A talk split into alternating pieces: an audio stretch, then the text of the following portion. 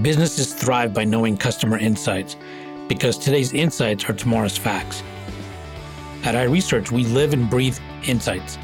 And despite searching high and low, we were unable to find a customer insights podcast that answers one of the most important questions in business Why do customers do what they do? So we launched one.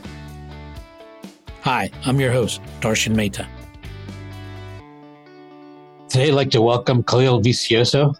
He is a 20 year career that is distinguished by shifting research boundaries, challenges, and breaking barriers. He is a bilingual, multicultural expert in creating a more integrated marketing approach by highlighting the importance and influence of cultural trends.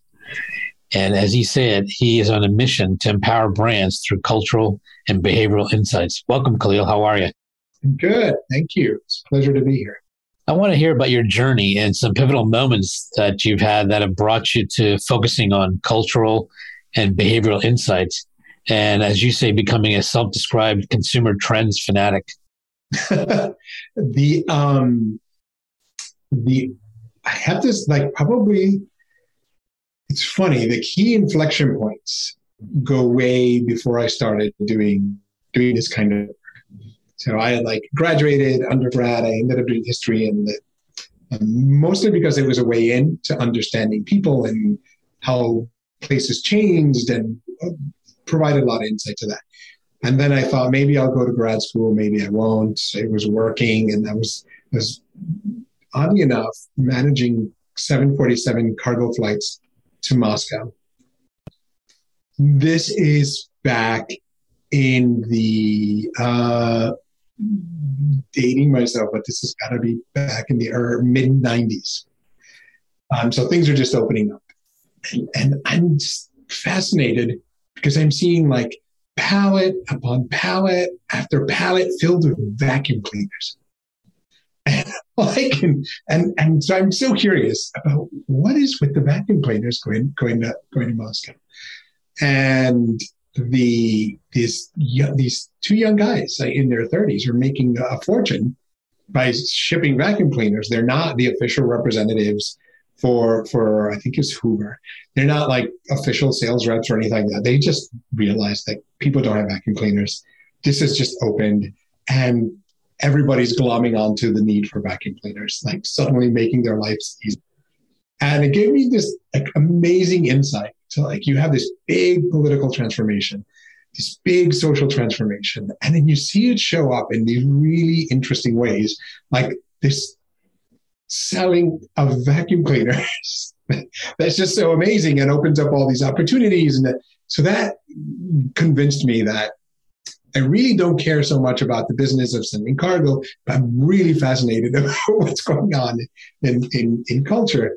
So I eventually found a graduate program that was um, CUNY Grad Center, and it was focused on development, but not not focused on children exclusively. It was like development is, is your way of looking at things. How do things change? Children is one thing, but also cultures and countries and organizations. And so that was my graduate program. It was like psychology and anthropology and sociology all mixed together with a focus on on on change. Um, wow. And culture was one of the big areas that we focused on. And we thought about culture as like one of the things that drives change and how culture changes and currents and countercurrents in culture. So that really set me off on, on the, the path that I've been on ever since. That's amazing. That's quite a story. I think you may be one of the first people that uh, has said that uh, vacuum cleaners led you to graduate studies. yes, was, I always remember it was it was just amazing watching all these pallets full of vacuum cleaners. And what is what is going on here? Uh, but but so interesting to try to imagine what is happening within the country and how the culture is shifting and all the, the tensions that come to the surface and suddenly you know there's these this appetite for you know, for vacuum cleaners. And like, what does that mean? Like, I was so curious about, I was like, so people are tired of sweeping and what does the having a vacuum cleaner mean? And all of those kinds of questions. So you really set me on the path. That's amazing. So, you know, that uh, makes me think you, you've had an, uh, an ability to, I think, have uh, curiosity, but also observation And how important are those to what you're doing today? Oh, they're critical. Um, both just being able to really observe what's going on, sometimes without asking, just kind of what's the flow of activity. And, you know, when I'm doing work now, I do a lot of work on built environments and like development, multifamily developments, and I, in addition to other other clients. And I find that that's one of the big, most important things. It's just watching how people engage with the world and different aspects of the world, that lived experience perspective. I, I think that that's, critical, especially for cultural insight. Um, and then that curiosity of like, what's underneath that? Like, what are the kind of layers of drivers that are underneath it? Is it's like you have to have both of those to, to I think, to succeed. And how do you constantly hone or keep improving those two skills? Um, a lot of reading. I listen to any number of wide range of podcasts, uh, probably all day, um, toggling between different books. so keeping keeping just trying to stay on top of the ideas and where where where what people are talking about and how they're framing stuff up, and then just making it almost part of the if I'm going out, walking around, going to a store, going wherever, I'm almost magnetically drawn to what people are wearing and doing and you know where they're gravitating to it so it just becomes part of like almost like a daily the practice of daily life involves that for me interesting so i'm curious when you are observing stuff how do you uh, figure out ways to peel the curtains back to understand what's driving what you're observing are there some tips or things you've discovered over the years that really help you? You know, like you observe the vacuum cleaners or you see what's going on in society. And, you know, in order to really understand what's driving that, you got to peel some layers back. How do you do that? I find that the most like the most valuable thing is really getting into the like I said, the lived experience, the granular. Like so you get up in the morning and what happens? And like what's the flow of that? What does that look like? So you're brushing your teeth and how long does that take? And then where do you go? And then what do you do? Really having people break those things down for me. Um, and i'll give you an example hopefully this starts to answer the question but i tend to try to look at a moment first and then understand what are the different pieces of it if i pull this apart like a puzzle piece like who, who's the cast of characters. So almost thinking about it as a script or a scene helps, I would say. Is like there's there's a cast of characters who's involved, who are the protagonists. There are these there's these all sorts of props and settings. And like so what's the prop and what's the setting? And then there's like the motivation for like why people are doing what they're doing and what's motivating different different characters. Um, and I find if you start to deconstruct it that way, it's a kind of a useful way to to help tease it apart and like, oh, okay, I see. So these are the characters necessary in this scene, and here are the props, and this is the setting. And what happens if you change the setting? What happens if you change some of the props? What happens if you switch out the characters? So it gives you things that you can play with, even qualitatively. You can you can start to to, to poke at those things. So basically, take, you start taking a 360 view and start asking many questions. Absolutely, and then and then the, you know, without getting too academic, there's sort of a, a structure to it, right? So I I always think there's like a structure to to the to the things that we do, and the structure to to the any moment that you have, and that like involve some rules about the interaction and how you're supposed to interact and what you say and don't say and who who's there and in what setting and how does that change? Like you know the conversation with the same person over beer is different with the conversation with that same person during a meeting in the office. But the only thing that changed was the setting right? So it's the same two people but now you're switching out the setting and you switch some of the props and you add social lubricant and all of a sudden the the range of things you talk about starts to change so and, and that's all about like how culture defines those different moments you know, it's interesting if you think about it. Uh, research, as academic as it sounds, in the end, it's really structured curiosity, right? Yes, I love that phrase. Yes. Um, in terms of cultural insights, um, what do many people or brands uh, do that, that have misunderstandings or misperceptions when it comes to cultural insights?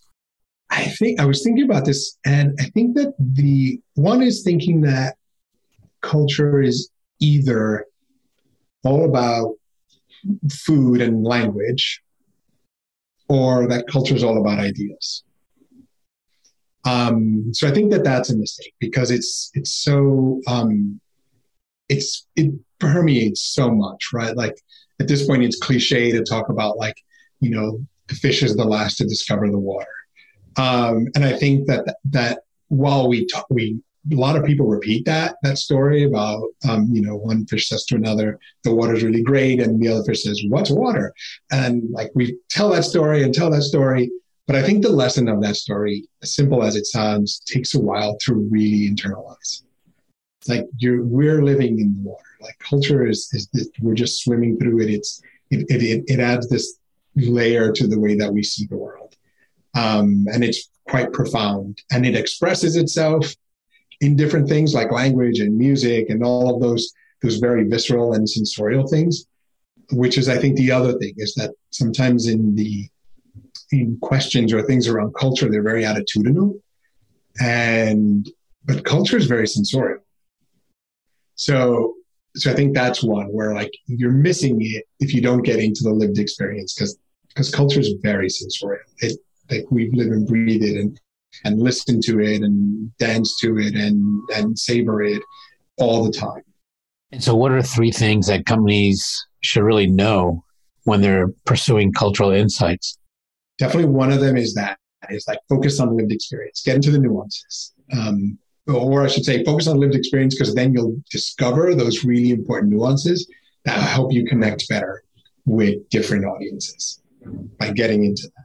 Two is that and this is something that that I that that really crystallized for me recently doing some research with with a client is that culture is a lens, not necessarily the core identity, but it's the lens through which people see the world. So that's an important one. Remember that it's the lens that people are looking through. Um, and then the they really pay attention to to what's being said and sung and created and memed because those are all important important parts of culture. I think those are some key ways to to start. And the one that I'd add that we were talking about before is that it's ultimately structure. You can you can deconstruct it and see how the pieces are are interacting and like what happens if you switch one thing out versus another. And so there's room to play um, in your approach, which, so maybe there's a fifth, which is play is really important in your approach. When you say structure, uh, I, am kind of envisioning you're having a start point and kind of an end point. What is your end point? What's driving you? What um, you mean in any particular project, like, or you know, like a structure? You said, uh, you know, structuring the questions. Is it like are you seeking a truth? Uh, what is it? You're what's the structure to? Because I'm envisioning what you're saying is digging deeper. Correct? It is. I think, you know, in, it's almost as if in my mind, I look at this and I want to answer a question and, uh, it's a puzzle. But it's funny because it's a puzzle that almost, that sometimes works in reverse because you have the whole picture in front of you. So now you have to kind of pull it apart to figure out how the pieces come together. So when I think about the structure, that's what I'm thinking about. It's like, okay, so here's the puzzle, but now I have to pull it apart so I can understand how these pieces come together and interact with each other. And that's what I mean by like it's the who you're with and how that influences that moment that you're interacting, like the brand in a moment. So I have to deconstruct this and I'm thinking like, well, who are they with when they're engaging with your brand? And like, where is it happening? What are all the different places and where so it's it's a puzzle that but in some ways you're you're going in reverse because you're pulling it apart to try to figure out how it came together so it's like deconstruct. You've become like the Sherlock Holmes. yeah, I think when we're doing when we're doing it well, it, it it does it can feel like detective work. Like you're just like chasing the different like oh wait let me what is that about? Yeah. So chasing these insights are uh, cultural insights different in the pursuit of them different than let's say normal insights. I don't think so. I think the addition is that um, you're foregrounding the important role that that cultural norms uh, play in in the way that a situation is structured.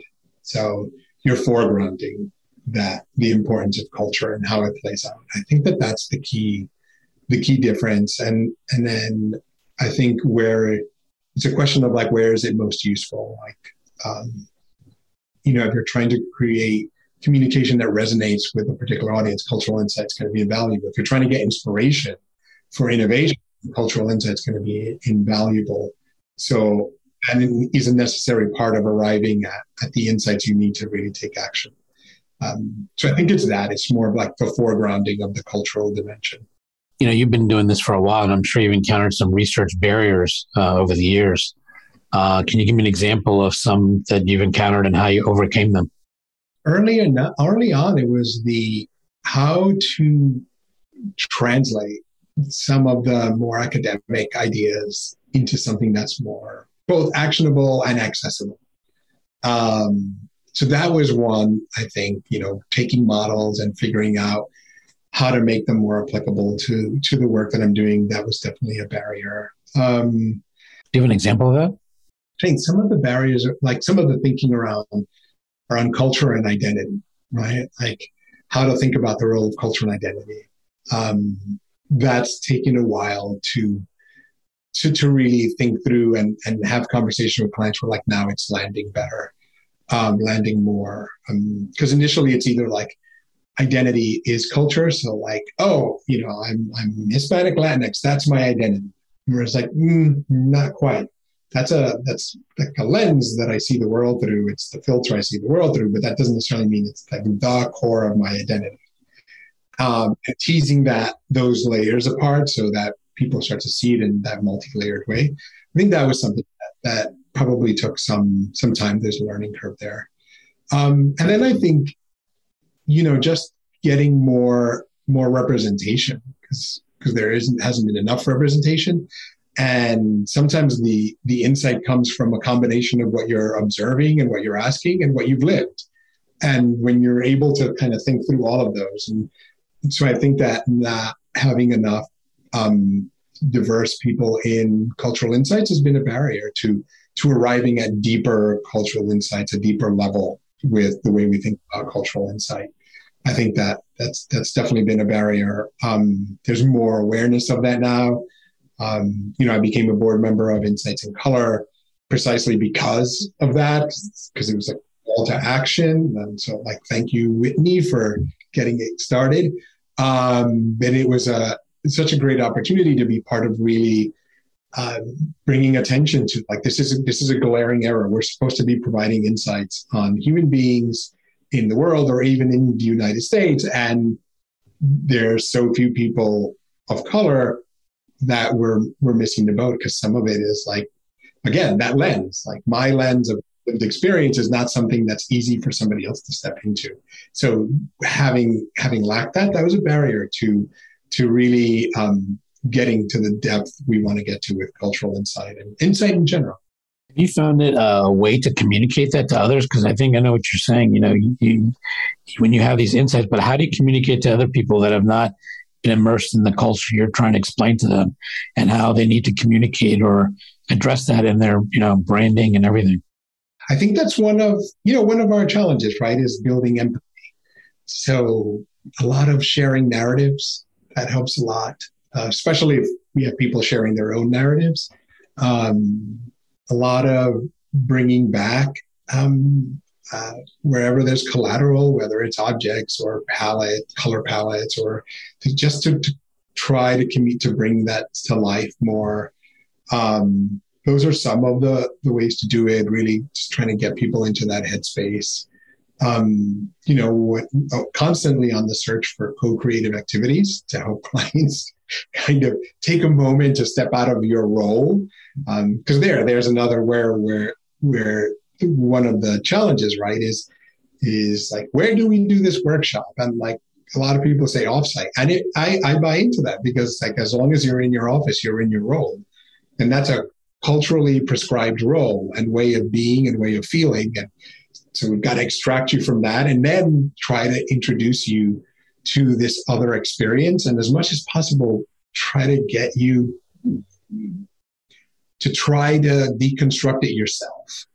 I find that that works. So, so getting all the way to the answer at the end is like that's always going to be co-creative so as much as we can get clients to work with the insight themselves in workshops is now they have to start thinking about it more actively as opposed to sitting there and receiving the report. just information right I, I think that makes a difference i think ultimately people do learn by experience and if you can somehow recreate a micro uh, version of it so that people can feel it i think that definitely makes a difference for sure yeah, so I'm always on the hunt for those. Any ideas, always send my way. Tell me about your work with uh, Insights in Color and also intentional intentional disruption.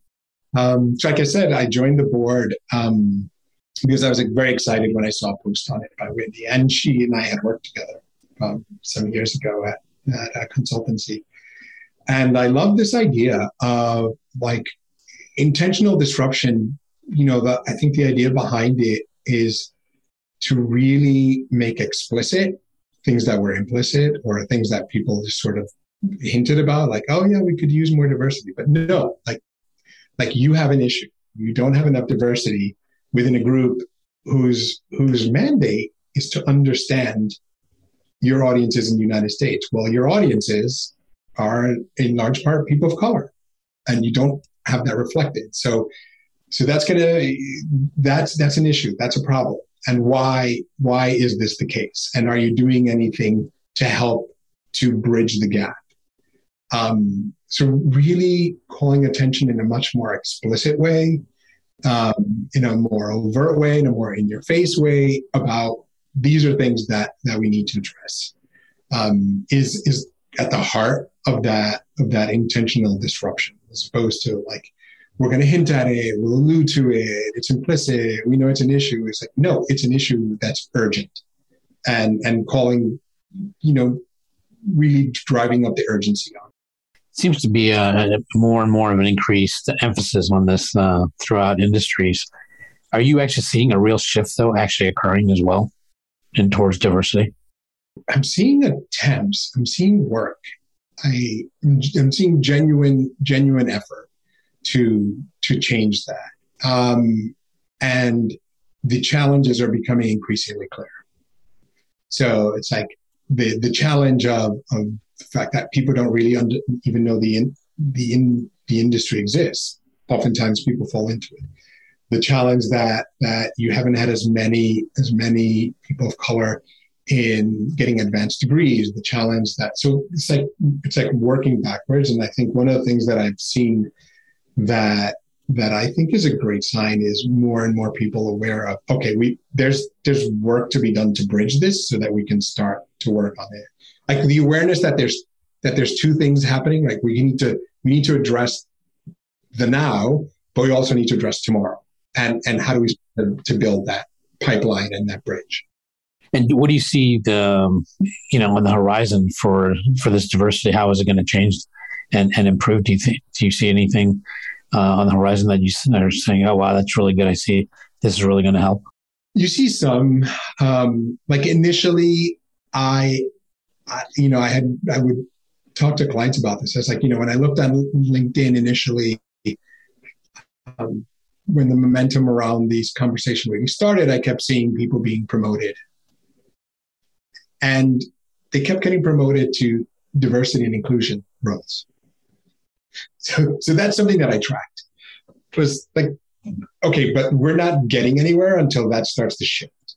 Then you started to see people moving into CMO roles, people moving into other types of leadership roles.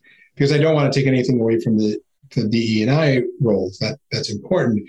But if that's where you were doing the inclusion, then okay, it's still silent where where else are you bringing that inclusion so i've started to track more of that even on linkedin more more announcements of like oh you know this person is now a cmo at netflix it's like whoa okay now we're starting to see a shift in the face of leadership and one thing that that that i've seen in in research i've done is that when you have senior leadership that is diverse you attract more diverse candidates because now people feel like, okay, I can get a job here, but I can succeed here. I can actually thrive here. And that's a key part of this. Hmm. So, what are some initiatives you guys are working on at Insights in Color? There's there's a few. There's there's a there's a job board where where connect um, employees with with talent, um, employers with with talent. So really trying to find opportunities for folks. Um, and there's there's initiatives around um, bringing to light who the people are who are in the industry for people of color, and really spotlighting different people and the work that they're doing.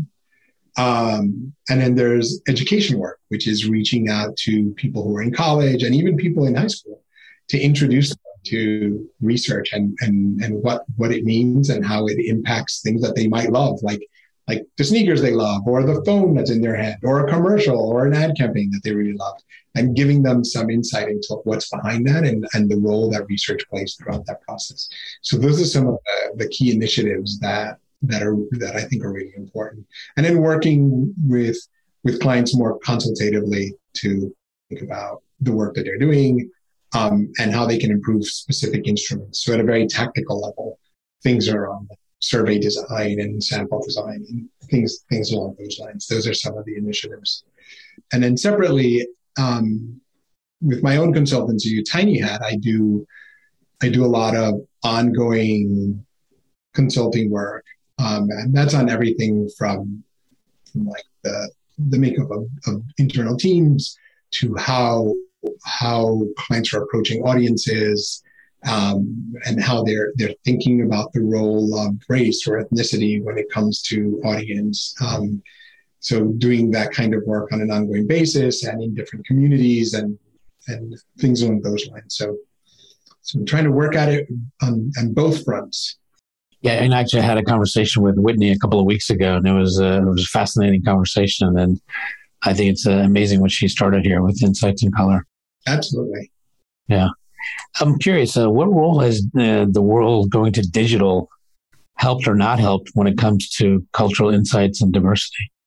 It's an interesting, it's re, I have found it fascinating. One, I'm able to recruit a wide range of participants um, because so many people have access to digital.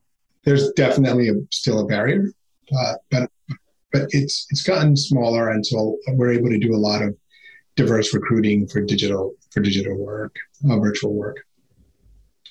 And I have found people really comfortable, almost to the point where I'm looking at, at the way that they look on the screen, and I think "You're lying down, aren't you? you're you look like you're propped up on pillows. You're very comfortable." Um, but one of the results of that is that it's made people very open. Like it's very easy to have a wide ranging conversation.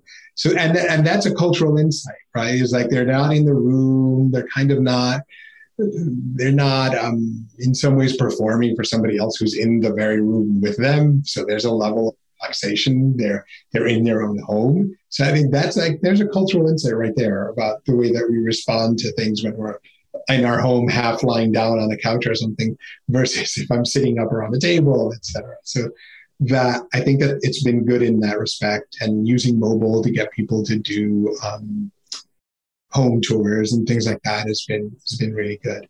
I think the other side though is that you do miss some nuance by not being there. So there's a level of just being in the physical environment. And like I said, culture is sensorial. So so some of those things it's harder to pick up on. Uh, I've noticed, you know, one of the things I do is teach. I've noticed more and more a lot of the students come from multiple backgrounds. You know, their parents are from two different countries. Mm-hmm. And how do you see how do you see that trend changing or continuing? And also to understand that, because you're actually in many cases you're talking about two cultures now within uh, a person, right? Yeah, it's it's interesting, especially the the rate of of intermarriage are particularly high for people of color. Like there's just a lot of uh, of, of, that uh, happening, and you know, it's. I think it's going to increase.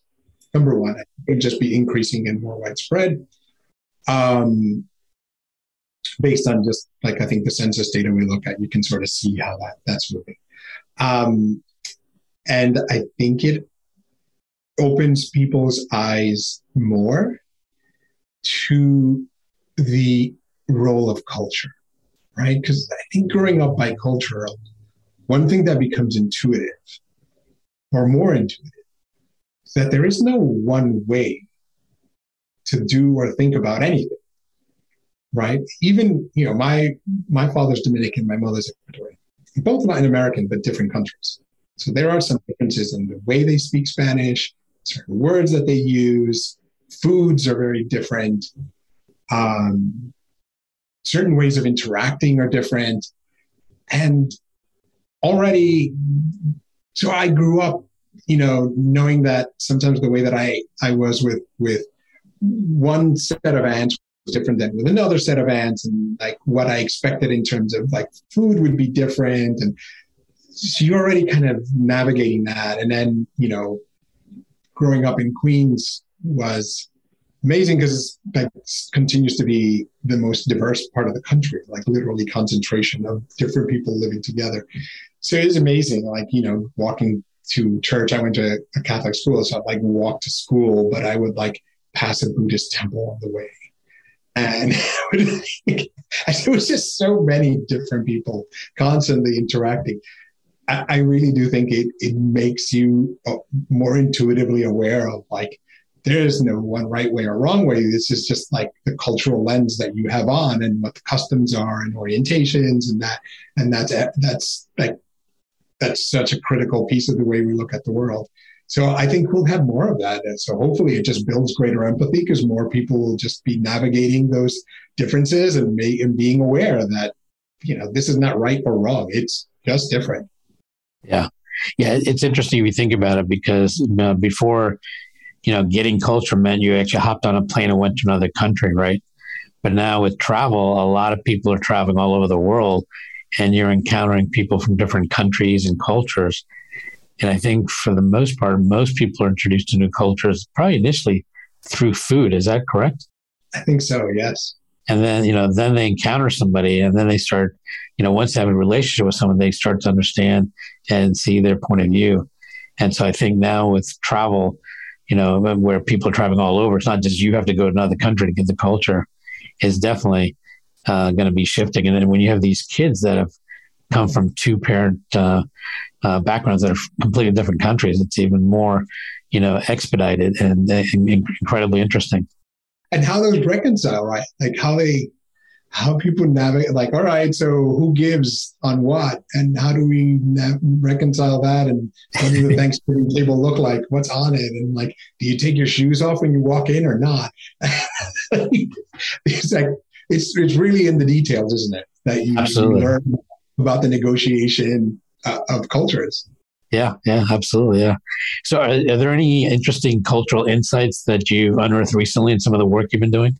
Um, some has been interesting. As I said, I've been doing so much. I've been doing work a lot with, with um, developers on built environments, and we've been using a number of different tools, including social and search. I like to use social and search a lot as as like a, a giant qualitative database of this dialogue happening in culture. So finding different ways to explore that, uh, as well as as qualitative interviewing and whatever other methodologies. But one of the interesting things was just how how the how little developers until until more recently had really leaned into kind of understanding their their future tenants' lived experience. It's like, what is it like to live here? Versus what are all the wonderful features you want and amenities you want? And that has been like insightful to me to see how they resonate with that. But some of the interesting things are just uh, reminded me like one thing that I was reminded of in that work is how not to take for granted what you think something even means. So I'll give you an example as sustainability. So, you know, one, this developer wanted to lean into sustainability as a differentiator in this market in, in St. Louis. And so we looked into that in social and search. And then we followed up by talking to people about it. And it was so interesting that this term that we often take for granted does not have a shared meaning. Right. And in some regions, that conversation is further is further along or broader particularly on, on the coasts. There's there's a broader conversation about what that is, and in other parts, all we kept coming up with on social was green spaces and energy efficient appliances. So we were able to look at the trend lines and we could see that all right, the conversation's picking up. So we think this is just this is a lagging market. So good to invest in this. But one of the key takeaways was don't talk about anything but energy efficient appliances and green space at first, because you're going to have a conversation that nobody is into yet or ready for yet. That's not the way in. So it was, it was such a learning and, and a reminder because sometimes we need that reminder of like just term sustainability. What that means depends on where you are and what part of it you're going to connect with also depends on like what your life is like at the moment. It's like, oh, energy efficient appliances, save money, good for the world. Okay, great. Green spaces, yes. Nature, nature equals more sustainable. Okay, it's a way in. So that was one of those. Um, it was eye opening for me. It was eye opening for for the client as well. So, how much of an influence has COVID nineteen had now on you know future developments? Because you're seeing a convergence of personal and business lives, right, for a lot of people in terms of where they live and work. So, what are you seeing in terms of some uh, significant shifts and changes?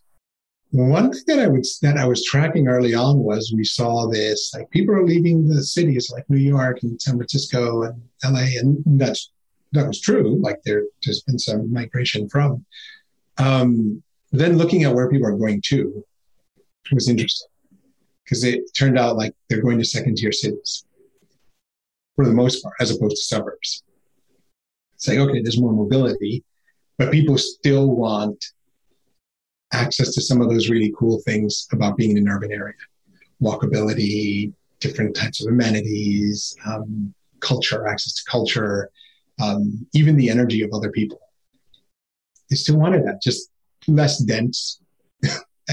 just oh, okay. But initially, the thought was, oh, it's everybody's going to suburbs. And then as you start to look into it, you're like, mm, not so much. There's like this growth of second tier cities. So that was one one one learning. And then to your point, there's a greater desire for more and, and this has now really come to the surface. This is a greater desire for more hybrid working setups. Um, because people like working remotely, but there's also a level where they want other people around.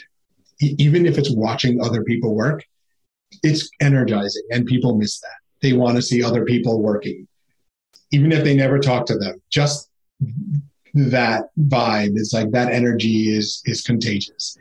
Um, and when you're just kind of solo doing it from your home office, or if you have a home office, then you miss that. And and people, there's definitely an appetite for that. So it's going to be interesting to see how developers are starting to answer that. How do you how do you create room for that for that mix um, with with folks? Um, that's that's one that, that I'm definitely watching and curious about. I think some developers having more co-working spaces within a, a, their own units, right?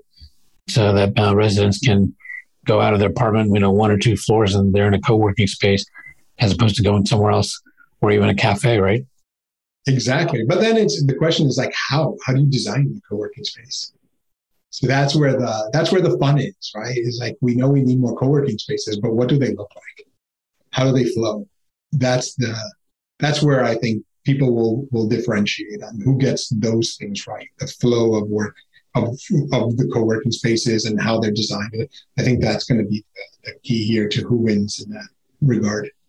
So, if there was an area of cultural insight you'd love to do a deeper dive, what would it be and why?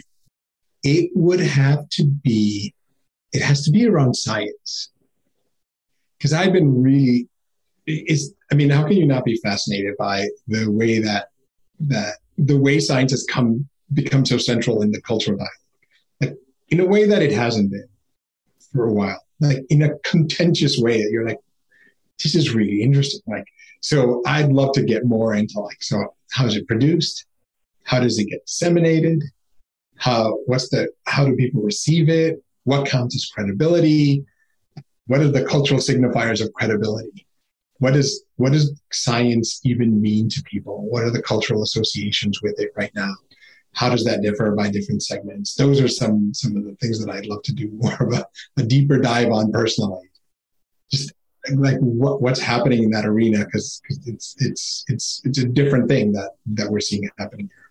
So for these deeper dives, you do quite a bit of qualitative research, correct? Yes. Mm-hmm. Do you see qualitative research changing uh, moving forward, and if so, how? I think we need to, like social in search, I think we need to bring that into the fold of qualitative research. So we have to start thinking about how to do it at scale. Um, but that's one where where I think for too long it was just treated as a quant, as, as a quant database. But like by definition, if you look at the properties of posts and searches, those that's not quantitative data.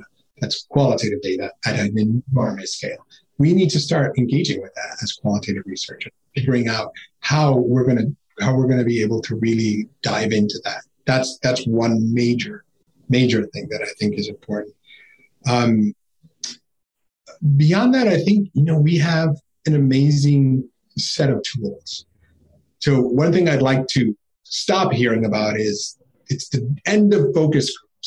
It's the end of what I want to interview. It's, it's the like it's all very contextual. And it's just i think we just need to think about that array of tools we have and and and think carefully about when we apply them. Like quantum researchers are not like it's the end of segmentations. It's the end of cluster analysis but we're always jumping on like we're doing away with the focus group and i've quite gotten my head around it um, we have a lot of great tools um, I think we need to expand them. We need to start thinking about what counts as qualitative more broadly, like social and search, and you know, make sure observation is is a key part of what we're doing as well.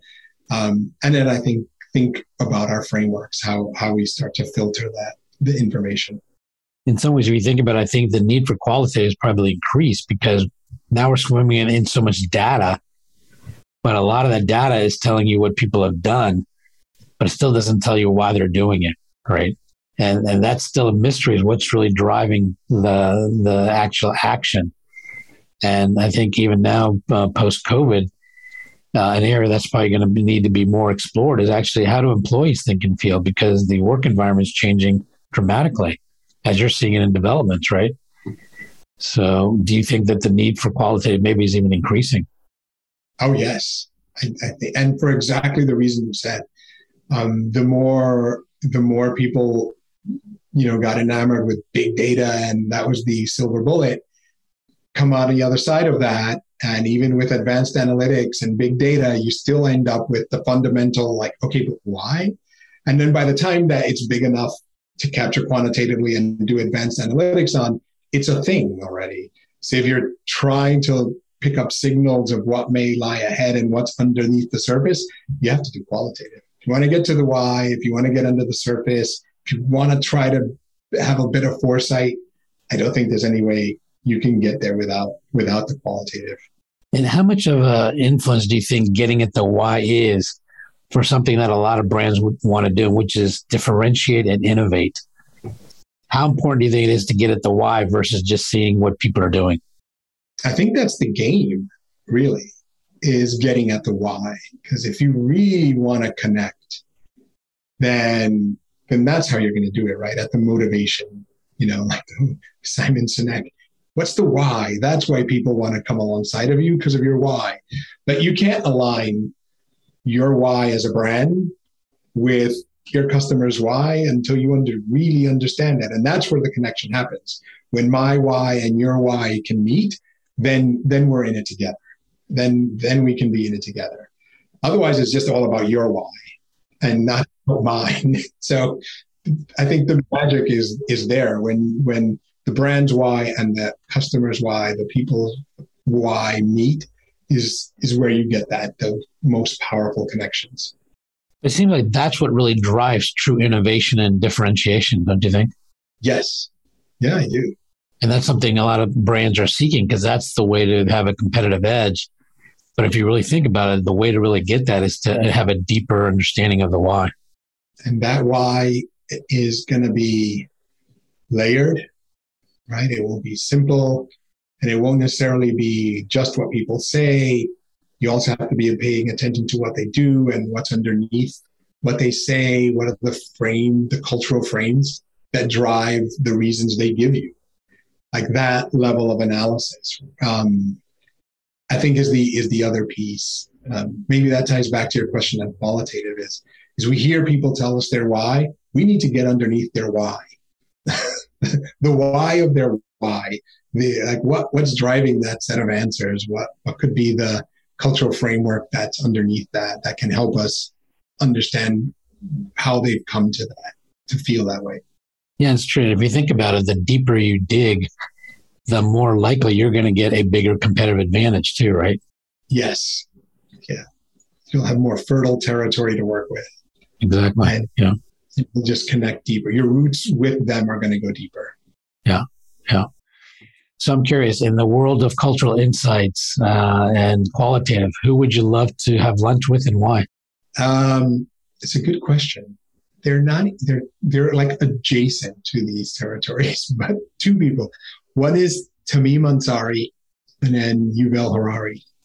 Um, because they're both doing this like cultural history. So the way that they approach history is very much about shifts in culture and how they developed and how cultures affected each other. And like I'm just endless. That's you know I was interested in vacuum like how do cultures change and shift and what drives those? And and they look at the different layers of it. Like they're looking at the the environmental and they're looking at the economic and they're looking at political and they're looking at social. So they're really taking a broad cultural perspective on that. I'd just love to sit down with either one of them to kind of just talk about you know what what's happening today and, and where they see things going. And they have that historian's perspective of like these are the waves of change that we've seen and like all right so so what do you think we're in now? What is it more comparable to? Is it more comparable to like the enlightenment the reformation the pre-civil war era where, like what do you compare it to that sounds very interesting well i want to thank you very much Kalil this has been a great conversation i've enjoyed it and uh, you know, you give me a new perspective on some of these things, and which is uh, something I appreciate. Thank you. Oh, thank you. Thank you for having me. It was a pleasure. Have a great day. Getting to AHA was brought to you by iResearch.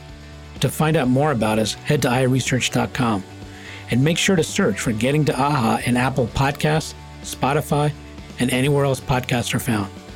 And don't forget to click follow to ensure you don't miss any future episodes. Thank you for listening.